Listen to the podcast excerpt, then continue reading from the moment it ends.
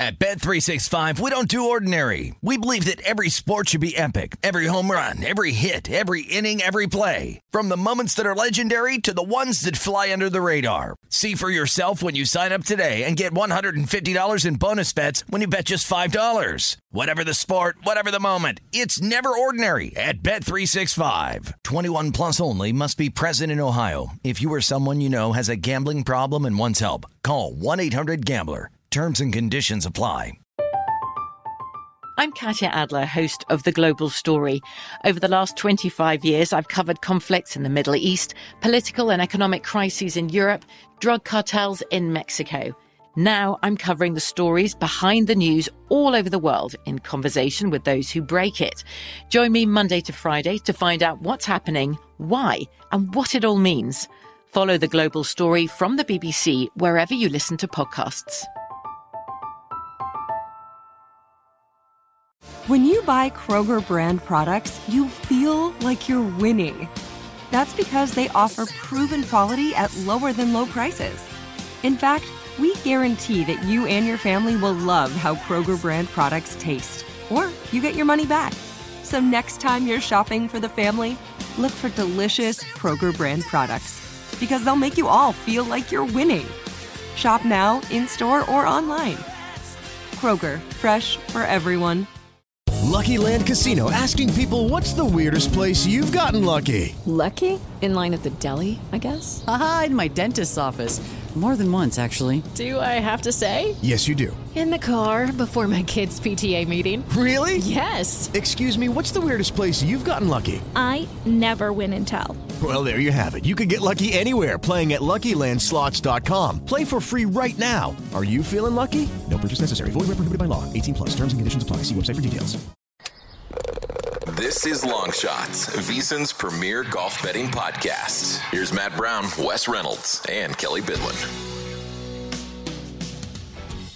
Hello and welcome to VSIN's Long Shots, the Arnold Palmer Invitational Edition. It is Matt Brown. It is Wes Reynolds. It is Kelly Bidlin. And guys, staying red hot here on Long Shots. Feeling pretty good about everything to start the season here. Hopefully, everybody listening in was able to make some money this past week, whether it was on hitting just the outright or being able to hedge off of one of the long shots there, being able to convert that into some cash here. It is one of the things, Kelly. I, I know that you know you and I have stressed some certain things along the way uh, about you know bankroll management stuff and everything like that. One of the things we have not really talked about is you know listen, you hold one of these long shot tickets, and if that guy gets into contention. It is your way to profitability in a golf tournament. So, one of the things you do got to be paying attention, you can't just take off on a Sunday if you got one of these guys in contention if you want to be serious about all this. So, just another little piece of advice as we continue to move into the bulk of the season here is hey, you got a long shot guy in contention you might want to be around a book. You might want to be able to get some live odds. And uh, certainly, if you were holding a cold ticket like I was and Wes was, you were able to get in and, and make sure that you had a good tournament. Yeah, you guys, uh, we, we ran one two in that tournament. Uh, it was. I loved it. Thought it was a great tournament, just start to finish. Uh, you know, but no, it was great to see the. I pod liked run- it. yeah, like, it was the uh, great to see the pod run one two. And you, I mean, yeah, you're right. I, I don't know if there's. I don't know if there's anything more fun in golf betting than kind. I mean, I know you guys didn't get home, but even just being in that position, right, where you're like, "Oh crap, I have a triple digit to one shot." How much, like, how much and how active hedging am I doing throughout that final round and trying to hit those right, right times, right spots to get uh, the most out of your guys' ticket? I, I always find that fun as hell. So, uh, sorry, I've had a lot of second place finishes. I'm sorry you guys finished there, but uh, I needed that one for my mental health. So, thank you, Chris Kirk, uh, for getting that one done. But great, great for the pod. What a tournament! Yes, no, seriously. And Wes, like, you know, look, it's for us, if you're not going to get home, it's like a dream scenario to have a triple digit dude in a two person playoff because then you can lock up a nice profit no matter what. And so, you know, look, would I have liked to hit a 125 1? Obviously, but I was able to turn that golf tournament into a, a nice little betting experience. So, uh, you know, look, it, it was the best of a bad situation. Yeah, absolutely. And and look, uh, you know, Eric Cole kept coming up big time and time again. Just when you think, okay, water's going to find its level, you know, he's going to make a mistake and he's going to drop down the leaderboard. He just kept making everything. I think he made every putt from inside of 20 feet except the last one, and that's the one that lipped out in the playoff hole. But it had so many like twists and turns. When Chris Kirk hits it in the water, it's like oh no, he's in the water and it almost bounces off the rock and hits the Honda, you're thinking, okay, Cole's going to finish this off. And then, you know, the chip that almost goes off the green into the water and stuck on that fringe. So very up and down. And it reminded me, I think, of several years ago, if you remember at this very event at the Honda Classic when Justin Thomas had to try to get into a playoff against Luke List on the par 5 18th, which he eventually won. He was in the same spot as Chris Kirk was on that third shot on the playoff hole at 18, and same result, hit an absolute dart right at the pin. I still don't know what the hell Chris Kirk was doing on that on the on actual 18 though. You know what I mean? When that ball hit off, yeah. like where was he aiming? Was he aiming right at the flag and left it short? Why are you aiming at the flag in that situation? I don't. Hey know. Kelly, golf's hard. I don't know if you know or not. Golf's hard. Yeah, it's hard. Yeah, but you know what? I expect more out of these guys. Okay, that's what I expect, Matt. As I expect, either his distance was wrong or his aim was incredibly wrong. Okay. All right. Well, I just say golf's hard. You know, like things happen. You can aim in places and it doesn't go where you think and things like that. It's a, it's a, it's a tough sport. But if you did hit an outright this week, or if you were able to turn a profit, one little request of us, just a little small one. If you hit that pause button, you can go right down below, just scroll right down, hit the little five stars real quick as you were doing this on the podcast. It's helping us climb the charts here, guys. Uh, getting really good listenership, and we do appreciate all of you guys out there. So just a small request from us, absolutely free. It takes two seconds if you hit the pause button, scroll down, give us a five star. And if you want to take the extra 30 seconds and, and write a review, even better for us as we go along here. So, Wes, every single week, you do an awesome write up on everything over at vsin.com. But let's do a quick little rundown of the Arnold Palmer Invitational here. About 120 golfers. We may have a couple. We may have a withdrawal or two or something like that. So we'll just say about 120 ish golfers as we tee things up on Thursday.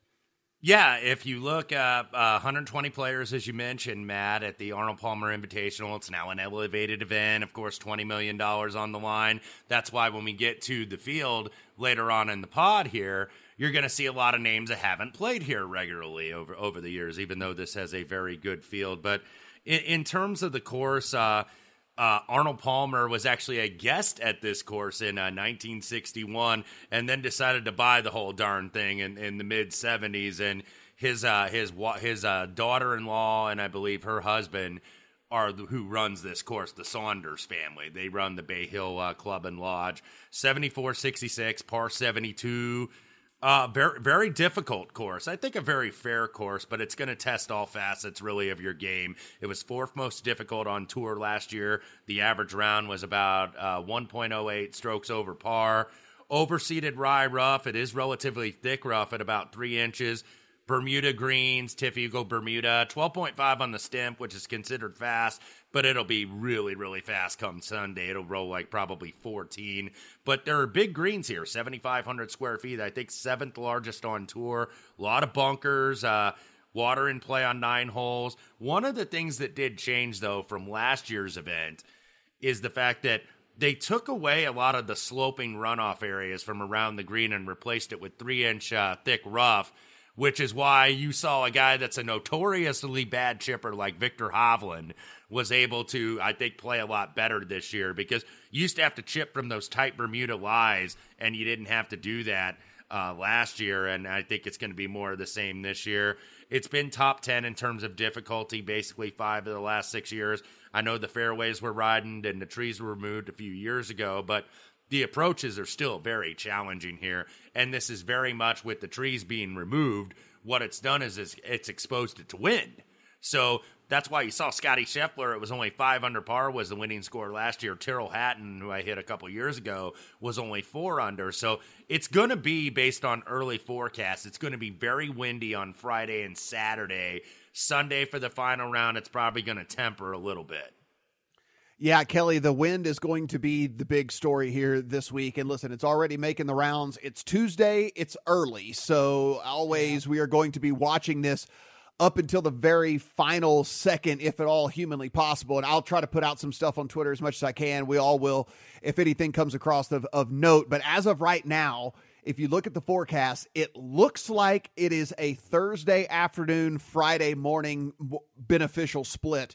And it's because the Friday afternoon winds really, really get going, and the sustained wind on Friday afternoon is getting up into the 25 mile an hour range with gusts into the 40 mile an hour range. And so basically, you want to be going Friday morning as opposed to going Friday afternoon. So that would put us in a Thursday afternoon, Friday morning split if you want to play a weather split anyway.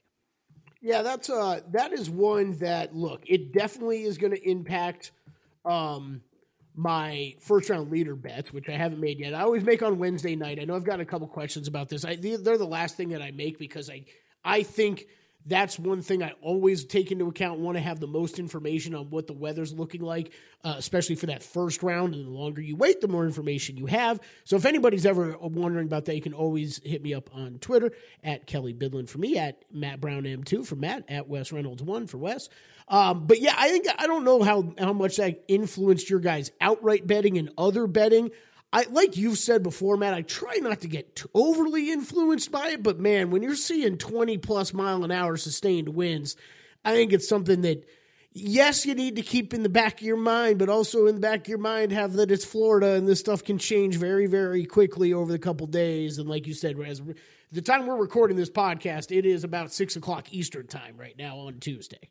Yeah, um, you know, it is it is certainly something that I'm going to take into account this. Listen, 15, I think you're kind of overthinking it, like stuff like that, whatever. But when we're talking sustained 25 with gusts into 40, I think it is something that you really do have to take into account if it holds. Again, you know, I mean, it can yeah. change in a couple of days, but if it does hold, it's certainly going to change. But Kelly, from a first round leader standpoint, actually Thursday morning looks the mildest of all of the tee times. Mm-hmm. And so it's kind of like it's just a reverse engineering of the full tournament broad like landscape here as opposed to the first round leader landscape, which would be kind of Thursday morning whenever we look at that as, as at least as of right now when it looks the most calm out there. But boy, it is uh, it can change very quickly, as Kelly mentioned. So we will certainly uh, take a look at that as we get a little bit closer this is going to be a beast though. Like this tournament is already tough as uh, you know about as tough as it gets. If if we're literally looking at almost 30 mile an hour winds on Friday, I mean god bless these guys.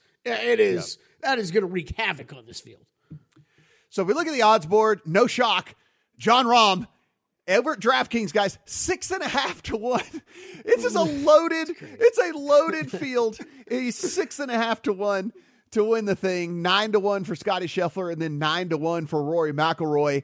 It jumps all the way to twenty to one after that at Xander Schauffele, Tony Finau, Patrick Cantlay, Collin Morikawa, all coming in at that twenty to one range. 22 to 1 on Max Homa, then Viktor Hovland, Justin Thomas and 20, at 28 to 1, Tyrrell Hatton at 30, Jason Day also at 30. Sungjae Im really struggled on the weekend this past week, 35 to 1. Matt Fitzpatrick, 35 to 1.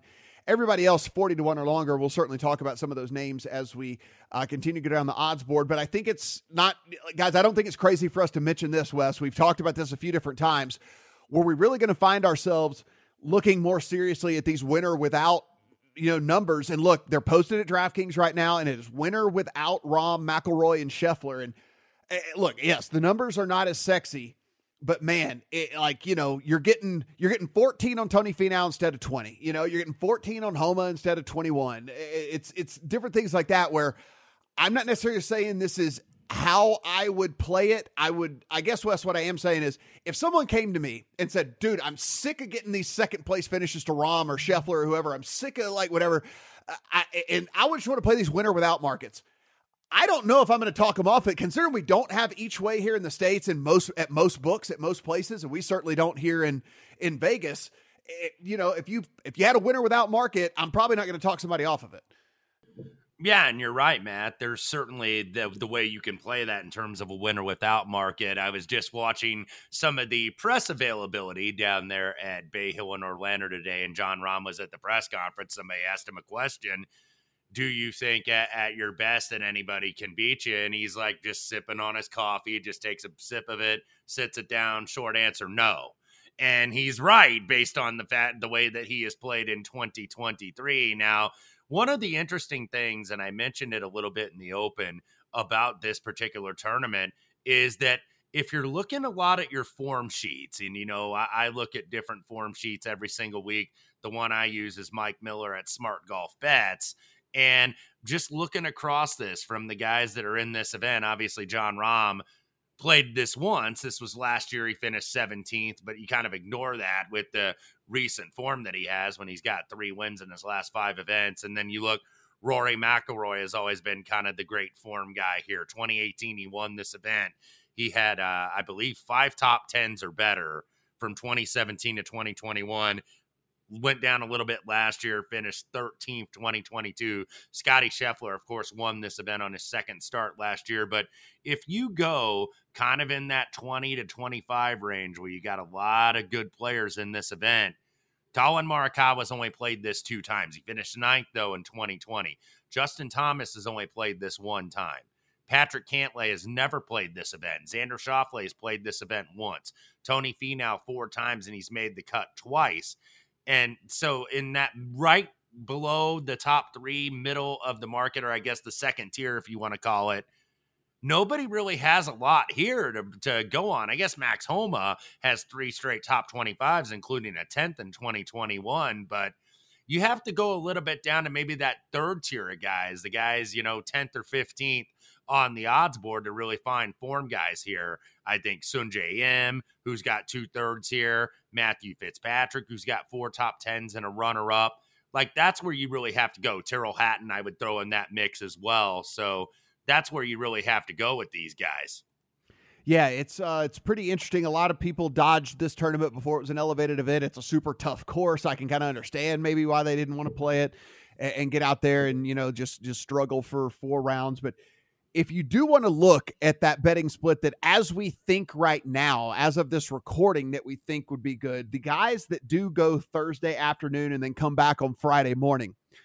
Uh, and I'm just naming the big name guys here, um, yeah. guys that you might be interested in. So Keith Mitchell, Jon Rahm, Xander Schauffele, Collin Morikawa, Tony Finau, Patrick Cantlay, Rickie Fowler, Shane Lowry, Max Homa, Roy McIlroy, Tyrrell Hatton, Hideki Matsuyama, Adam Scott, uh, Tommy Fleetwood and Gary Woodland all have that Thursday afternoon, Friday morning split. And so, uh, again, if you want to play that angle anyway, that is a way that you could go down it. Kelly, as we look at the at the odds board here, um, you know, 650 on Jon Rahm. We'll say this again, and I know that we alluded to this, talking a little bit about this, you know, last week when we were coming yeah. into the tournaments. But like, you know, is one of the big three again likely to win this tournament? Yeah, I mean, yeah, I mean, they're they're that much better. I mean, uh, Rory has great course history here. Rahm's playing better than anyone in the world. Scheffler just won a couple of weeks ago. Like, and yes, last year. but like you you look at this and you're just not I, again unless these dudes end up all three just having historic years.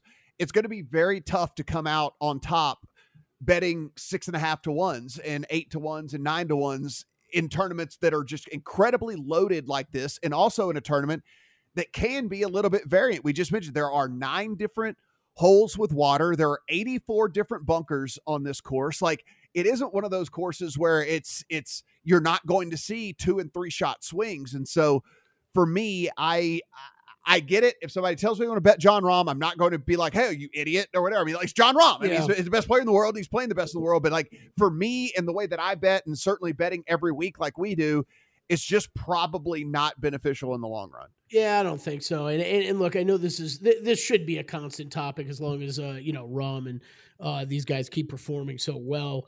Um, I guess this big three we can start calling it. But uh, yeah, I think this this week when it comes to those three I think the field is more level with those three than maybe it has been over the past month or two, right? Rory, you know, Scheffler won here last year. He he's still playing. He's in good recent form. Rory, uh, like you talked about, Wes has been great here. Uh, you know, throughout his entire career. Um, whereas Rahm doesn't have you know as much experience here. Mm. Um, or they're first or getting his uh, yeah, doesn't have as much experience here. So I think those three a little bit more level this week. But yes, all three of them still clearly a tier removed from everybody else.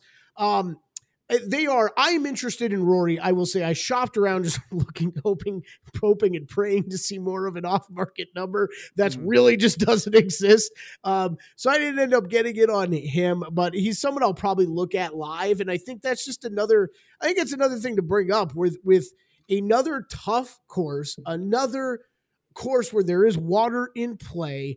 Um, we've talked about the weather factor already. I think this could be a great a great live betting uh, tournament yep. again this week, and I think for a lot of those shorter shots, that's how I'm going to approach it. And and really, what, what, obviously, we're going to get to our bets, but even our outrights, just in general, it's another week. I just didn't sink a ton of money into outrights because I think I'm going to be looking more to get in live in, in this tournament. I'm glad you brought that up, and I was that was actually where I was going to go next with this as we kind of moved into what our models looked like and stuff like that was I, I I held back some bullets this week. Like I am going to certainly with with projected bad weather, with projected low scores, uh, or I should say, yeah. you know, whatever, you know, however you want to look at it. The High wording scores. is always interesting. Yeah, the, the word yeah, is always interesting on that, right? Yes, yes, yes, yeah, tough scoring conditions. Um, that I'm gonna I'm gonna hold back some stuff this week and try to get in after you know round one, round two, round three, whatever it might be on anything that seems a little wonky as far as the algorithms whenever they spit out some new numbers for us. The, the other one I want to bring up quick with that is the other difference between this week and let's say two weeks ago at the Genesis is, you know, when we recorded that podcast, I mean, I, I was sitting here pounding my fist and, and, and Matt, I know you've been, you've been mm-hmm. right along with this with me with Max Homa, right? Where I just thought his number was so far off and unfair in that tournament. I don't know how you guys feel. There's just, Wes and I talked about a, a, bit about this yesterday. There was just really nobody jumping out to me as far as that, let's say 50 and shorter range, where I was like, well, this number's way off on this guy, in my opinion. So, like, that that's also where I think that that was also a part of it with me, Matt, where I'm like, look, I'm just not, I'm just not gonna, I'm not gonna force stuff. You know what I mean? Yeah, if I don't yeah. think there's value on the outright numbers, I'm not really, I'm not gonna go and force these things. So I think that is a, good point that you make right there is, you know, listen, if if anything we're going to try to do on this podcast is like be as genuine, you know, as as we are, you know, and as we can be and like we're not going to just throw out a whole bunch of bets just for the sake of throwing out a whole bunch of bets because we're trying to help you guys make money just like just like we're trying to make money. And so if like you know if there's no conviction behind any of this stuff, then we're certainly not going to just throw something out there for the hell of it. So keep that in mind as we as we move forward. So Wes, here we go. Uh, again, very tough course. Could be tough scoring conditions. All the best players in the world. What stats mattered to you as you started to put your model together this week? Nah, I obviously, you know, I'm going to go with the approach pretty much every single week. Scottie Scheffler, by the way, led the field on approach on his route to victory at Bay Hill last year. Tyrrell Hatton, two years before, during his winning week, was second. So if I think those weather conditions are going to play, you know, at least somewhat similar, then I think approach is is definitely going to matter for your iron play. So I use that, and then I kind of went a little bit deeper. You know, when you go on approach, you're going on it in general, so that includes short irons and long irons. I wanted to emphasize more longer irons this week because 36% of the approach shots you're going to have are over 200 yards here at Bay Hill. That's the highest mark on tour. So you mm-hmm. got to have really good long irons. So proximity gain 200 plus is certainly where I went you know, interesting to how you can play off the tee. Some will play strokes gained off the tee, some will play distance. And I played something I rarely play. I played total driving here mm-hmm. because I wanted to do a little distance and accuracy mix, which that's what comprises total driving in that equation. The actual driving distance is like 16% lower than it is on the average tour course because you do have some forced layups off the tee here, especially on some of them longer par fours. So I went with total driving. I went with strokes gained par five because those are the four easiest holes on the course. You got to make birdies on those holes, especially if you have tougher conditions. So I used strokes gained par five. They all had a birdie rate of over 30% last year.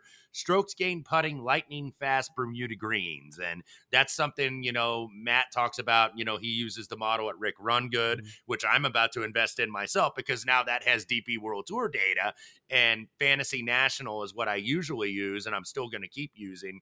But you can change the speed of the greens. You know, you can change from bent grass to Bermuda, Mm. and then you can go speed lightning fast. And I think if it gets up to 14 on the stimp meter, it's going to be lightning fast on this Bermuda. I did a little bogey avoidance as well because these greens, 7,500 square foot on average, some of the largest on tour, you're going to have to be very good with lag putting this week. Uh, and then I did a, a little birdie or better gain, not very much. The birdie or better percentage here is lower than the tour average. So I did use that a little bit.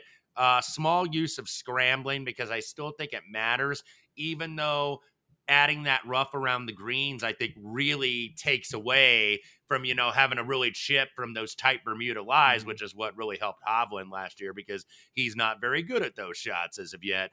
And then very, very small strokes gain par four, uh, 450 to 500.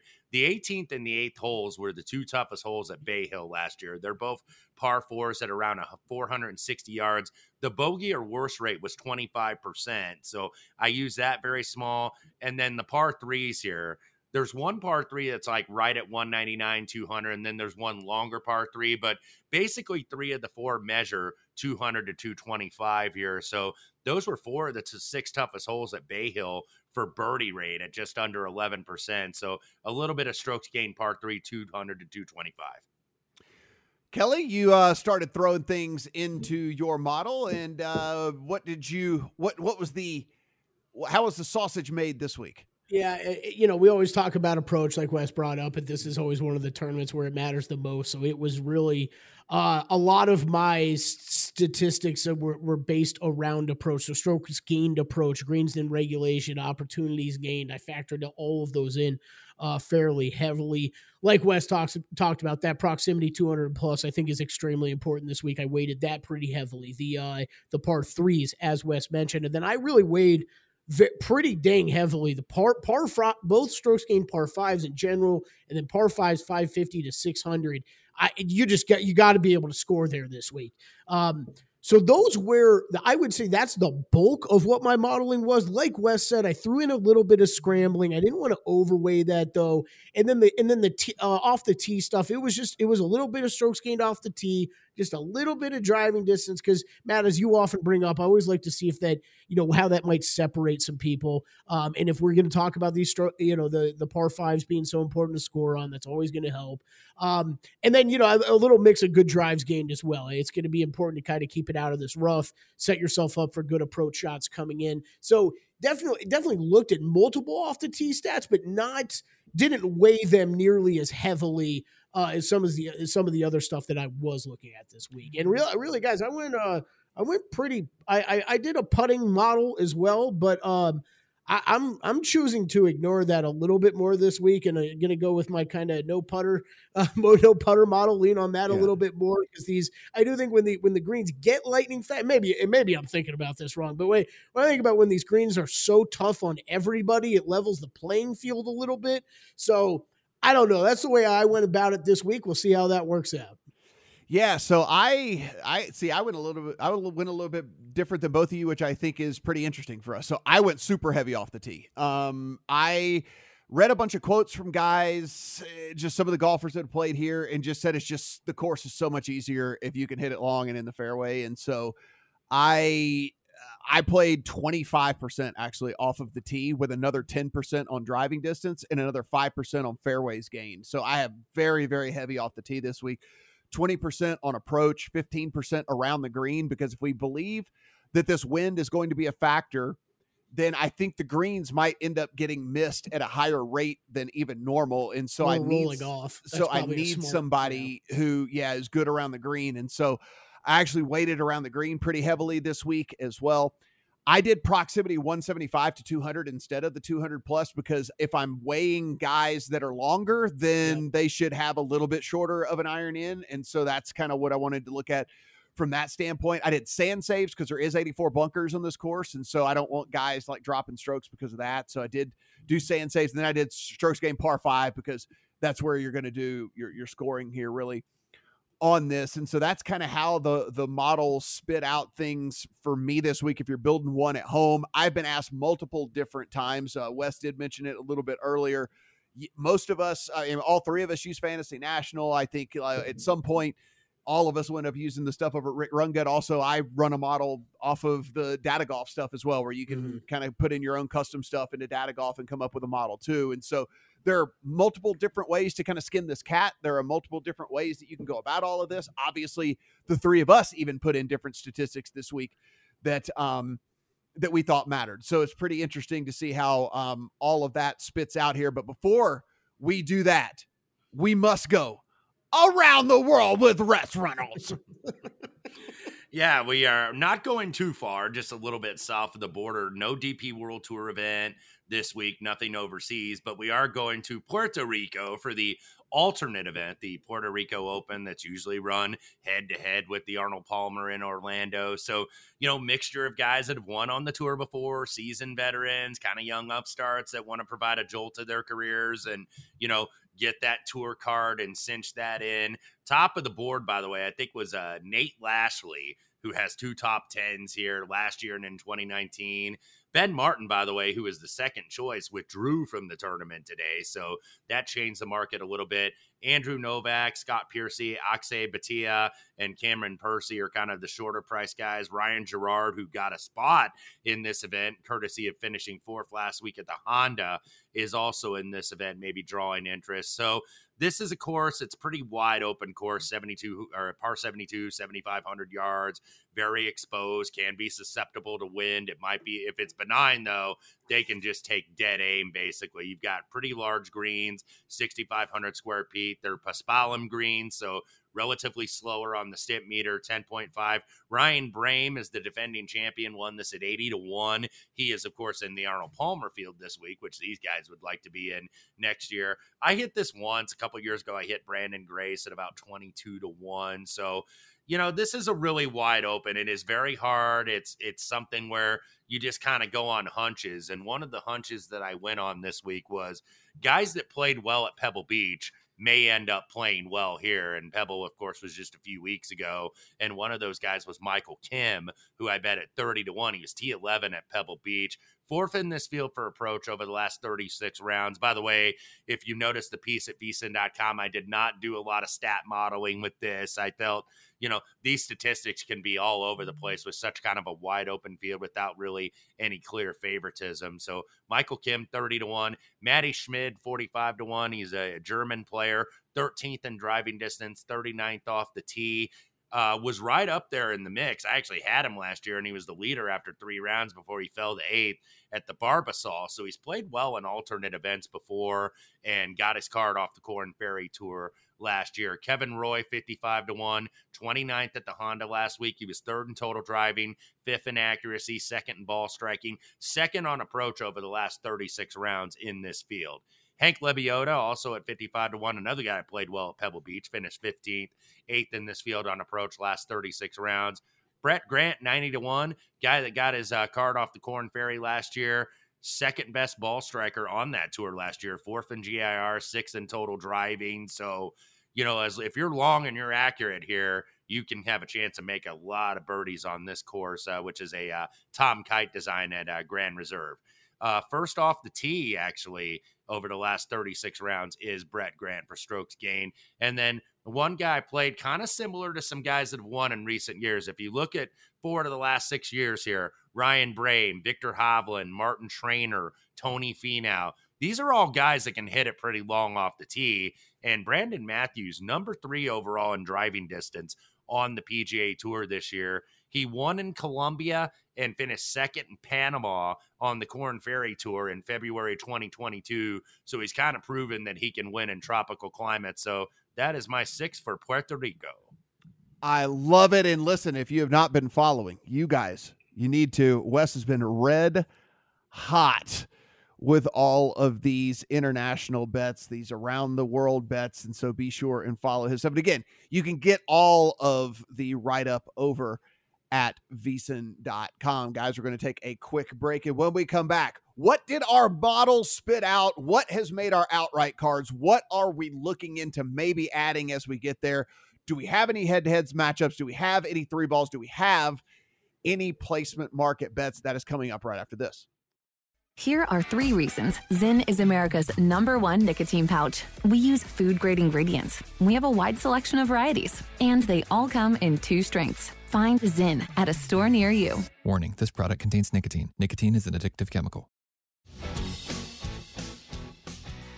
And we're back here on VSiN Long Shot. Matt, Wes, and Kelly. Guys, we are going to get to our betting cards here, what our models spit out. But again, just a quick reminder everything uh, about this podcast is absolutely free. So please go ahead, do a little bit of support for us here and just go ahead and hit that subscribe button. And then also give us a little review down there. That would be amazing as well. So, Kelly, I'll start with you. And we talked about a little bit earlier what you plugged into the model. What exactly did that model spit out? Yeah, a bunch of the same names, you know, like every week. I, I, I will I will go through the uh let's see. The r- top 10 is uh, the Rahms, the Rorys, the Cantlays, the Morikawas, Sure. the, the Schauffele. The what about the non obvious? I'm going to say that's where I was going to go. How about the guys who who stick out? And uh, I'll tell you, there's one guy who stuck out, Matt, and who you know I love, and that's my man Gary Woodland. And I've been betting FOMO bets on this guy for a long time uh, now. Well, not a long time because I took I definitely took a break at the right time, but. I'm back in on the Woodland this week. Uh, he's popping in the models. In, in my last 24 round model, he is second, second behind Jon Rahm in this model. So, um, look, this is a guy that uh, let's see over his over his experience at this uh, tournament. He's T five last year, not a ton uh, of experience at this tournament though, but played well last year, ninth at the Genesis. So in very recent form, he's playing pretty pretty well. You go back a little bit further, I don't know about that, uh, but he was a name that definitely stuck out. And then a guy we talked about a couple weeks ago, uh, Matt Wyndham Clark was up there uh, spiking again. So uh, those were, I would say, those two names, and then Shane Lowry. Shane Lowry up there again. The only thing to keep in mind with with him is a lot of stuff I'm looking at is PGA Tour uh, stuff. Uh, but you know, we just saw him do well at the Honda, 14th at the Genesis. Um, so pulling the pulling the lot from those two as well. So I would say those are the three names that maybe uh, surprised me the most. I guess that were in the top 10 of pretty pretty much. Not I guess they weren't all all of the models that I ran, but pretty consistently those names were spiking, and I ended up did making some bets around. Wes, what about you? What number? I mean, we again, we'll, we'll assume all of the big names were pretty much scattered throughout the top 10, top 12 of the model, but were there any kind of outliers that you found that were popping up you found interesting? Yeah, uh, and obviously we have the same in terms of the top of the board. Uh, uh, on a few of my categories, Patrick Rodgers actually appeared, which really surprised me because such an erratic player, and you know I bet on him a lot as long as a long shot over the years, and he just never quite get gets there. But he he, he popped on a few of these categories. Thomas Detry was another one that I saw. And then kind of in that mid range or maybe that second, third tier on the odds board, I got a lot of Matt Fitzpatrick this week, which which shouldn't surprise really anybody. Obviously, a lot of Viktor Hovland, a lot of Jason Day. And I think a lot of that is because Jason Day has three straight top 10 finishes. And that is one, and I'll spoil it a little bit. He did not make my card this week, and I was so tempted to bet him, but just that number has been cut a little bit, you know. So maybe maybe I'll wait for the players, you know, if he doesn't burn me this week and goes ahead and gets a win. But those were guys that also appeared on on uh, a lot of my categories this week. Yeah, I mean, same for me, guys. I mean, I guess the only weird thing for me was that in the 50 round model that I ran, the number one was Finau. It wasn't a McIlroy, Scheffler, or Rahm. It was Finau in the 50 round model. That being said, uh, Tony doesn't play a ton of Florida golf, and he hasn't put that on his schedule over the last several years, and so all that. I, I I'll, I'll admit, like even though he's number one in the 50 round model, he did not not make my card this week. But that did kind of stand out a little bit to me. Uh, Cameron Young was inside the top 10 in the 50 round model, which also I thought was a little interesting in all of that. Um, as we kind of moved into shorter term results, one of the names that also I thought was was fairly interesting and a guy that, uh, you know, as we we said, are kind of like, you know, look, we'll, we'll play the hot hand if we have to sometimes. But uh, in the 24 round model, Keith Mitchell was actually fifth Ooh. overall in my 24 round model for Keith Mitchell, which I thought was was fairly interesting. Of course, he's been playing some some great golf here. Yeah. of late. Uh, over in the weighted model that I did, uh, Shane Lowry tended to pop pretty much in every single version that I ran, no matter how, uh, no matter what the distance was. But guys, the one that just continues to kind of come along here, and because I'm able to put in a whole bunch of different stuff over there, man, Rickie Fowler continues mm-hmm. to be inside the top 12, 15 ish. And then if you go and you put in Windy AF on difficult courses over on Fantasy National and you run it for the last 36 rounds for the stats that I put in, Rickie Fowler is the number one golfer in the model when it comes out, and according to windy AF conditions and difficult scoring conditions on courses, ahead of all of the big guns that we've talked about. Now, of course, some of those guys don't have as many uh, rounds logged with those conditions as some of the other ones, but just very interesting to me that that Rickie Fowler continues to pop here, and you know I think we are kind of seeing Wes a, a little bit of form with him, and I think that new swing certainly seems to be paying off for him at least so far.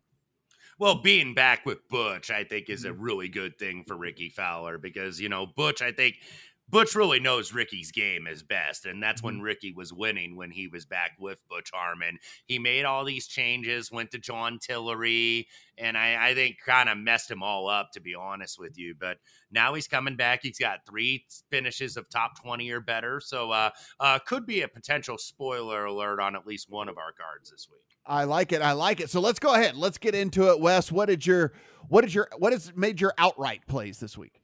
Okay, I, am gonna have to just go ahead and get it out of the way, even though I hate the number. I don't know how much better I'm gonna get live. I was looking for any type of off the grid or off market mm-hmm. number. I did put Rory on the card this mm-hmm. week at 10 to 1.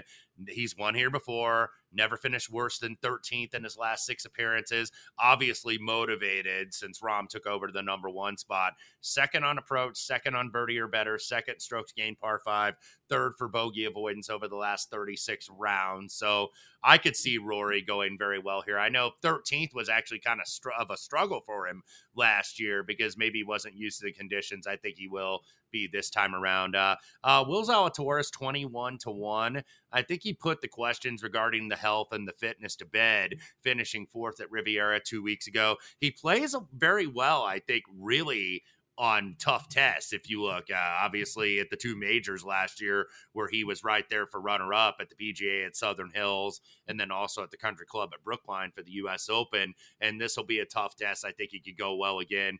10th on debut here two years ago uh, you know, a little angle that he played on the Arnold Palmer scholarship at Wake Forest, where of course Arnold Palmer played. So undoubtedly he's going to be motivated to uh, win the red card again as part of winning the Arnold Palmer Invitational. Viktor Hovland, 31 to 1. Lukewarm start to 2023, three top 20s and four starts, but not that far removed from winning Form 1, the Hero World Challenge down in the Bahamas back in December. Still trying to get his first win on American soil here, at least the lower 48 states, I should say. He really, if you watch this event last year, probably should have been your winner when you look at it, even though it mm-hmm. bears out that Scheffler number one on approach. Viktor Hovland had a four shot lead on the back yeah. nine on Saturday and then kind of fell apart at the end. I think the weather kind of brought him closer to the field. He was right in the mix to win this thing. I was on him here last year, so I'm going back for seconds. Uh, Matt Fitzpatrick, uh, 36 to 1 bit slow to start this year, but this is one of his best courses.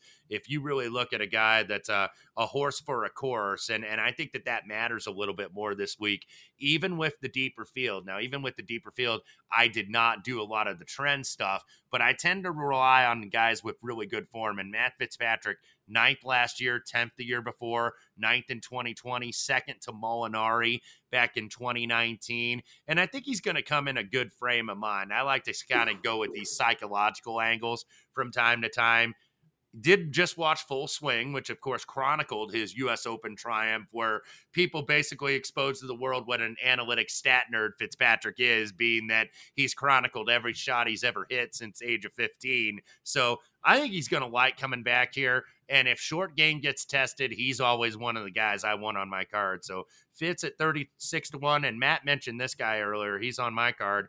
Cashmere Keith, Keith Mitchell, mm-hmm. who was fifth at Riviera two weeks ago, fourth at Pebble Beach earlier this month, fifth and sixth here, respectively, at Bay Hill in 2020 and 2019, and leads the tour in total driving. So I think Keith Mitchell is a guy that's going to be able to, you know, know when he has to have a forced layup. He's going to be able to keep it in the fairway, and he hits it plenty long off the tee. So Keith Mitchell, 52 to 1. And then uh, the aforementioned Rickie Fowler, 77 to 1.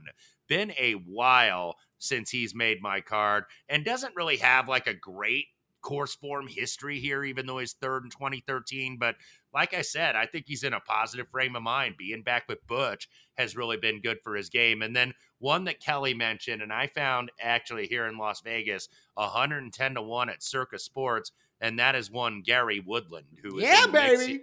Yeah, he was in the mix here to win it last year. And, and I think he had the lead at one point late on the back nine because Horschel was up there and Woodland was up there Obviously, Scheffler won. Viktor Hovland was still up there. He finished fifth here last year, was ninth at the Genesis two weeks ago, third on approach in that field, was number one in greens and regulation, second in the proximity from the rough, while also being top 10 off the tee. And he also putted these greens well last year. Didn't really putt great at Riviera. He might have finished a little bit higher than ninth, which is what he ended up.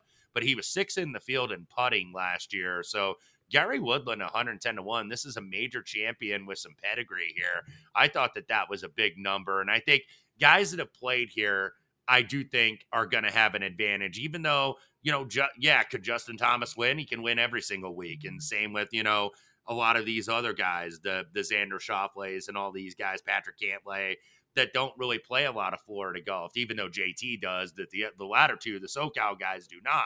So I skirted those guys a little bit this week. Uh, from the matchups, uh, played three, went 0-2 and 1 last week, 13-7 and 1 on the year. I played Rory minus 115 over Scheffler. Justin Rose, even money over the recently winning mm. Chris Kirk as of last week. And Tommy Fleetwood, even money over Seamus Power. Kelly, I'm going to go ahead and just uh, jump you here because there's a wait, lot wait, of similarities wait. with me and Wes's card here. I'm also right, Viktor Hovland. Wait, before you go, Matt, I want to play. I want to play a game. Can I bet? Let's do a, a twenty dollar bet right now. If I can bet someone on your card that has not been mentioned yet, twenty dollar outright. You you in? Yeah, sure. All right, twenty dollars online. You bet Sam Burns this week.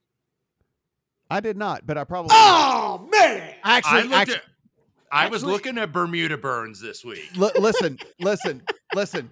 The the number and the reason I haven't yet is just because he is not popular at all this week. And like, unlike most books, eh, Circa's numbers drift like yeah. like on unpopular golfers, and I think I'm probably going to get a much better number on on Sam Burns, like you know tomorrow night. You know, basically okay. like like Wednesday night. so whatever. you at least thought about it. You've thought yeah. about it hard. Okay. Well, it's right. it's one of those it's one of those things where look if I when I took when I took the driving accuracy stuff out of my model and all of that, whatever, then like he was he was way up there because he's yeah. he, you know he's he's really good on Bermuda. He's really good on most of the things that we talked about here. It's just like you know his driving has really put him in some bad positions, you know, and and so that just knocks him down big time in the model, and specifically the models that I ran that do have so much accuracy in it. So again, probably someone that will make the car. But I'm on Vic Hovland again this week. I mean, listen, it, a lot of the stuff that Wes said, it's just, you know, one, probably should have won here last week. Two, been playing pretty good so far this year as it is anyway. Just a couple of little blow up holes here and there. Hopefully he can kind of right the ship. And uh, I'm not worried too much about how his struggles around the green when we're going to get kind of some fluffy stuff from him to be able to really kind of get up under and and just kind of pop up on the deal. And he's kind of a sneaky good putter too. So uh, Vic Hovland on the card. Also, Matt Fitzpatrick also on the card for me too this week. This is so we talked about this about a month ago uh, when we started the pod, guys. But like this is the type of course and this is the type of tournament that I save Matt Fitzpatrick for. Mm-hmm. The grind it out. It's only going to play at you know whatever six, seven under, maybe you know ten might be the max that this thing could could go to. He's the methodical, go in, like chart every single way that he can make it better the next day and all of that. And like, I think that this is like really and truly the type of tournament, the type of course, and all of that for him. So he also made my card. So two of the same guys that, that Wes has. Uh, I have Tommy Fleetwood as well, and Tommy mm-hmm. Fleetwood mm-hmm. was way high in in a, a, lot of the different models that I ran. The data golf model actually was all the way up at number two for me um, in multiple different things. And, and listen, Fleetwood's a guy we know. I mean, listen, we talk about win equity all the time on there, but but if you're getting him at 66 to 1, like 60ish and something to 1, like I can deal with a guy whose win equity isn't quite as high whenever we're talking about like numbers that long. So these conditions get rough and get gross and you know that's the type of stuff that he's thrived in overseas wes knows as well as anyone as he covers that better than people do that you know the winds pick up and the courses get really tough and, and tommy fleetwood is is really good on that type of stuff. So i have tommy fleetwood in uh in my outright card and and a lot of the same guys wes has in his outrights. I just have in, in various fashions. I have a top five on rory mcilroy. I have a top 10 on keith mitchell. I have top 20s on Gary Woodland and Rickie Fowler. So there's just a lot of similarities here, just different ways that we bet them. Uh, I do also have a top 20 on Tyrrell Hatton. Tyrrell Hatton was really, really high in just about every single version of stuff that I had. I know that the win equity it, could be there for him this week as a guy that has had a bunch of success here, obviously. And it's just for me, in a field this tough with as hot as the guys at the top are, I just feel a little bit more comfortable with a top 20 for him as opposed to an outright. And have a top 40 on Christian Bezuidenhout as well. Uh, heard, yeah, I, I, heard a couple of different places that, um, and, and, then as I as I dug in a little bit more, so used to be a member here. Uh, at yeah. this course, and so has tons and tons and tons of, of rounds under his belt. And like, that's not to say, I mean, we hear all the time, like, oh, the guy plays the course all the time and then he goes and gets cut. I mean, that's not to say, but like, you know, look, what I will say in this is this is a course in, you know, Wes and Kelly, you mentioned as well. Like, look, there's just a lot of the guys at the top haven't played this course a ton, and, and like, there's not a lot of course history here with those guys, and so I think there will be at least a little bit of of edge here for people who have played. We see a little bit of, of stickiness when it comes to course history here as well. So mm-hmm. I'll be all over that. I mean, listen, the Rory top five. I, if he wins, he wins, and I miss out on a little bit. I'll just play him top five here. But you know, if you want to talk about a horse for a course, this is him, right? Six top fifteen finishes you know, at this tournament. So uh, Rory McIlroy does make the, the, the top five card for me. But as the as we go, Kelly, that's all that's in my account right now. Only the three outrights, but that's not to say I won't do a couple of little sprinkles uh, here and there before we get closer, as was as the weather really does start to shape up for us on Wednesday evening.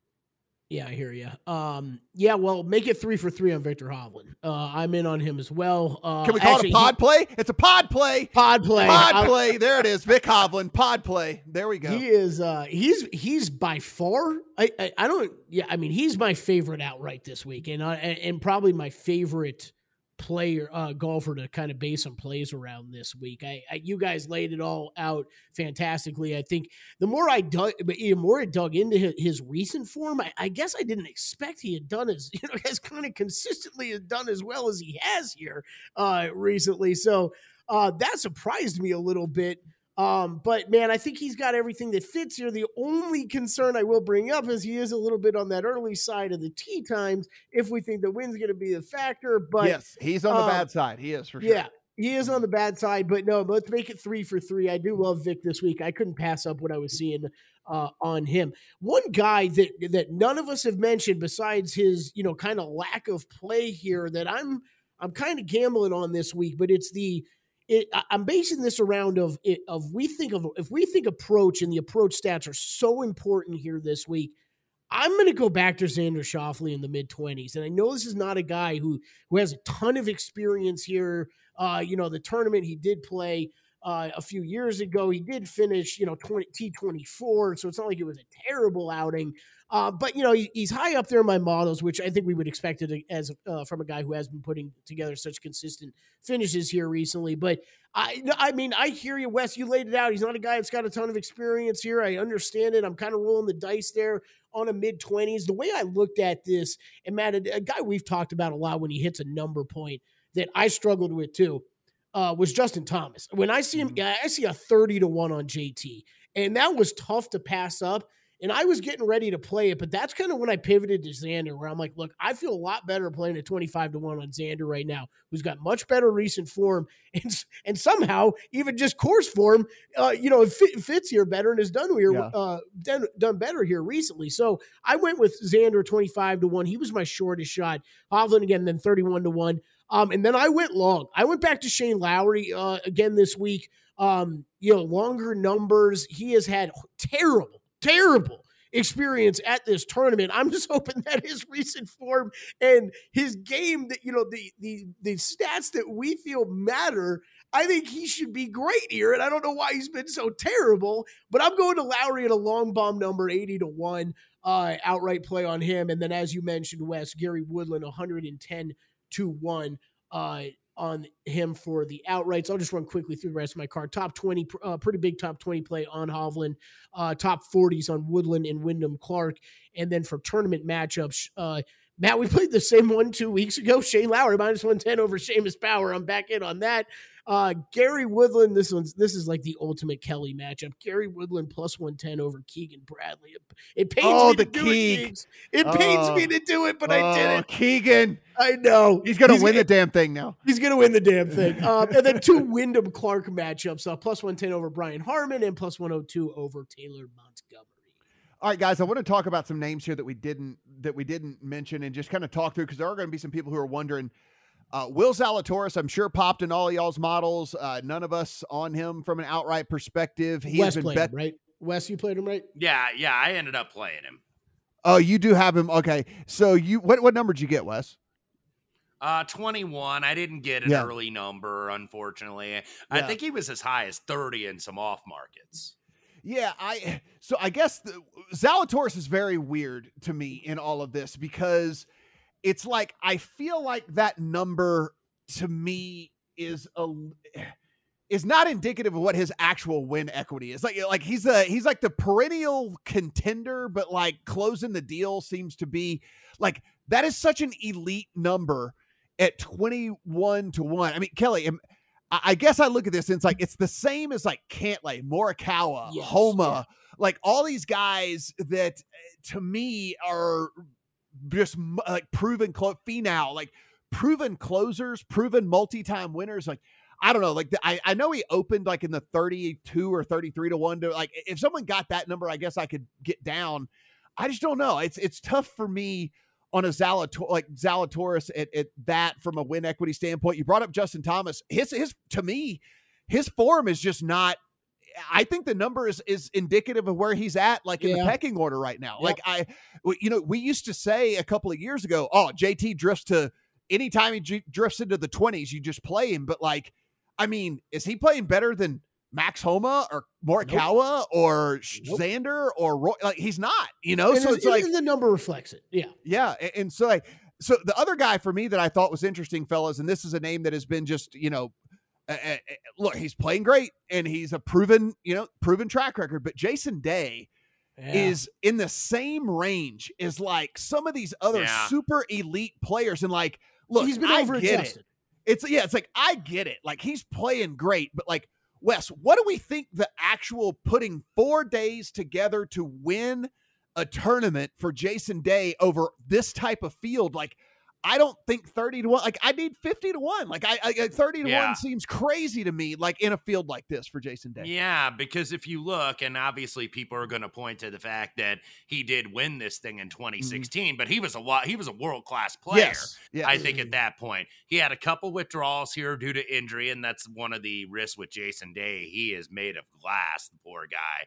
I really like him, but he always has various injuries. But I was looking over the last 10 years.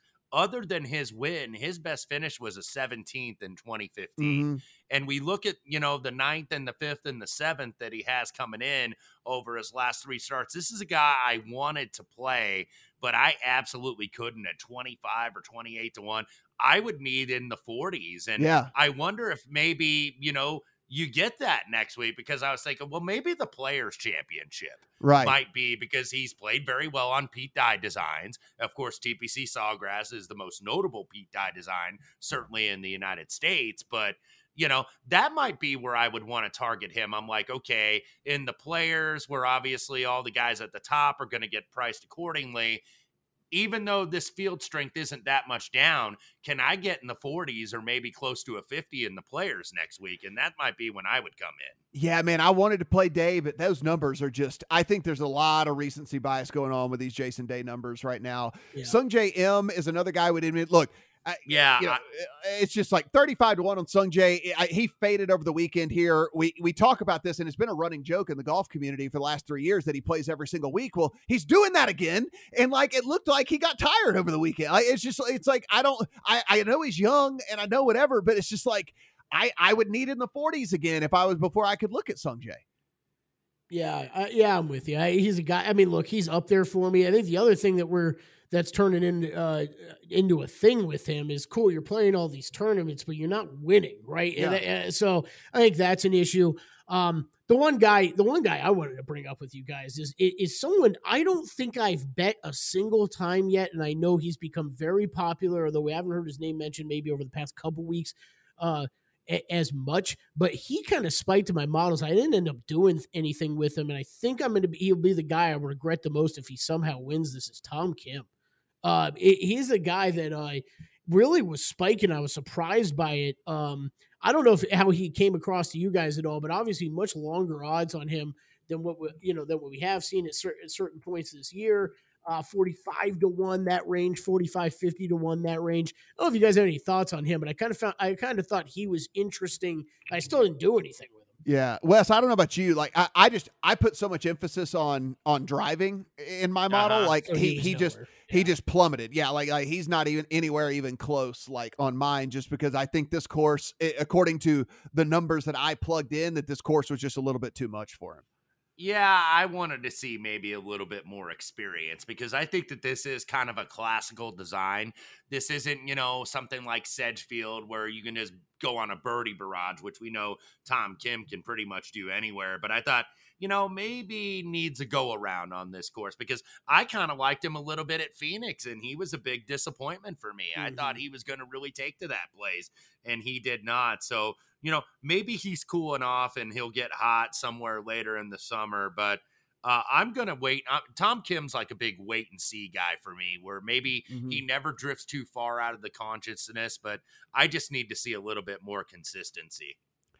Guys, the last guy I want to talk about here, and this is a guy that was tough for me, and it was the last guy off my card, and maybe he ends up making my card, but like Cam Young is a guy that is kind of fits a lot of the boxes that I have checked this week, right? And it's like he's not missing cuts, he's just not contending, right? I mean, I know I know he was second at, at, at the Saudi, but you know that was uh, a, a limited field over there and anything. But like you know the stuff that we've seen from him, it's like you know he's T53, T23, T13, T26, 64th, T20. Like he's not missing cuts, but he's not actually contending Wes. But it's like, you know, eh, I, I like driving distance. I like ball striking. I like all the stuff this week. Like I, I like all this stuff should be pointing to Cam Young, and the model tells me that I should be looking at him as well. And for whatever reason, I'm a little hesitant on him. Yeah, I feel like maybe he's cooled off a little bit from that hot form. What did he have? Five runners up last year. So, you know, I, I think, you know, just cooling off. I don't think he's that far removed from getting back there again. One of the things that did concern me, I was actually, I actually played him in that Saudi event, uh, you know, hit answer, fortunately, and we had a one two there. But uh, I was a little bit worried. I was like, okay, Cam Young playing in this event is he going to be joining the other tour you know and that's Right. what kind of and i'm like i really hope not you know i really hope that he stays here i don't think he's that far from really achieving some kind of greatness you know and and we could talk about this at another time more in depth but you know most of the guys that have gone over to that tour i do not miss now Right. i miss the guys that leave at their peak like cameron smith you know, that leave as the champion golfer of the year. And Cameron Young would certainly apply if he were able to do that. So I hope he continues to grind it out. By the way, he's another Wake Forest guy like Zalatoris. So maybe a little special added meaning to him to win the Kings event this weekend. The last guy I want to bring up here, and a guy that is it was more of kind of like a top forty ish, maybe even a top twenty if you get like a, a peak play. But you know, uh, so guys, Luke List is just this incredible anomaly right now, right? So Yeah. like at, at Riviera, he gained ten point seven strokes tee to green, ten point seven strokes tee to green. It's the tenth time in eleven starts that he's gained on tee to green, but he has lost putting 17 straight starts. Like, I don't even know that's possible. Like, he's lost by 17 straight events. He's lost putting. It's like if the guy can just make any putts at all, he's gonna finish in a like he's a he's gonna be gonna top 10 some of these events or whatever. But it's just like I I, I want to play the thought that like sometime this has to end, but can you can you honestly just be the worst putter on on? I guess someone has to be the worst putter on tour, right? I mean, someone. I mean, someone's got to be the worst. That's like Joel Dahmen in full swing. Somebody has to be the 70th, 70th ranked golfer, and it just happens to be me. right. It's like I guess I guess someone has to be the worst putter on tour. And it's like, I guess it's Luke List. I mean, it's just it's wild. The guy is so good at other stuff and just cannot make putts. Yeah, so Matt, he was a guy that he did spike for me a bit. I considered a top 40 bet on, but uh, didn't end up doing anything with. What I do have his name down for is is in my first round leader plays. Uh, mm-hmm. Uh, he does tee off e- early in that early range, 806 a.m. tee off time. So I think he fits if we have any weather concerns on Thursday. And I know it's not as much on Thursday, but mm-hmm. um, I, you know, I, I, I, he, he's a guy that, man, my last 12 round model, he was 12th in, and then right. in like mid 20s and everything else I ran. So I hear you, man. He's a guy I struggled with too, but uh, ended up leaving alone. It's crazy. It's crazy. But guys, we will try to keep you updated on any in tournament bets that we make. Just follow us over on the Twitter machine, as Kelly did mention. Uh, Matt Brown M2, Kelly Bidlin, and Wes Reynolds one. So be sure and follow us over on the Twitter for all of that. I mean, again, this weather situation we will monitor up until Wednesday evening to see if anything later, you know, the the latest comes out and if there's anything that we can pull from that. Is there any player that maybe now is a little more appealing or less appealing actually from what we get um, right before tee off over there on the East Coast on Thursday morning. Guys, again, third reminder it'll be the last time i do it three times in a show but uh, we're we're getting some great listenership so we do appreciate all you subscribers out there so please do that and uh, rate and review us. That would be also really really sweet if you would do that for us. Do appreciate that. For wes for kelly i'm matt. Good luck on all your arnold palmer bets at Bet365, we don't do ordinary. We believe that every sport should be epic. Every home run, every hit, every inning, every play. From the moments that are legendary to the ones that fly under the radar. See for yourself when you sign up today and get $150 in bonus bets when you bet just $5. Whatever the sport, whatever the moment, it's never ordinary at Bet365. 21 plus only must be present in Ohio. If you or someone you know has a gambling problem and wants help, call 1-800-GAMBLER. Terms and conditions apply. From BBC Radio 4, Britain's biggest paranormal podcast is going on a road trip.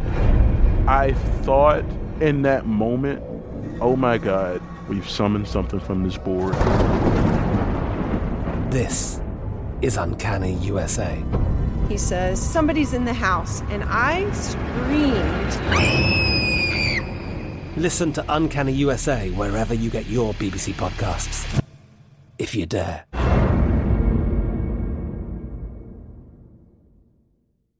Xfinity has free premium networks for everyone this month, no matter what kind of entertainment you love. Addicted to true crime? Catch killer cases and more spine-tingling shows on A&E Crime Central. Crave adventure? Explore Asian action movies on Hi-YAH. Searching for something extreme? Check out skating, snowboarding, and more on Fuel TV Plus, the global home of action sports. And find crowd-pleasing bops on iHeartRadio's Hit Nation playlist. There's new free shows and movies to love every week. Say free this week in your Xfinity voice remote. With Lucky Land slots, you can get lucky just about anywhere. Dearly beloved, we are gathered here today to. Has anyone seen the bride and groom? Sorry, sorry, we're here. We were getting lucky in the limo and we lost track of time. No, Lucky Land Casino, with cash prizes that add up quicker than a guest registry. In that case, I pronounce you lucky. Play for free at LuckyLandSlots.com. Daily bonuses are waiting. No purchase necessary. Void where prohibited by law. 18 plus. Terms and conditions apply. See website for details.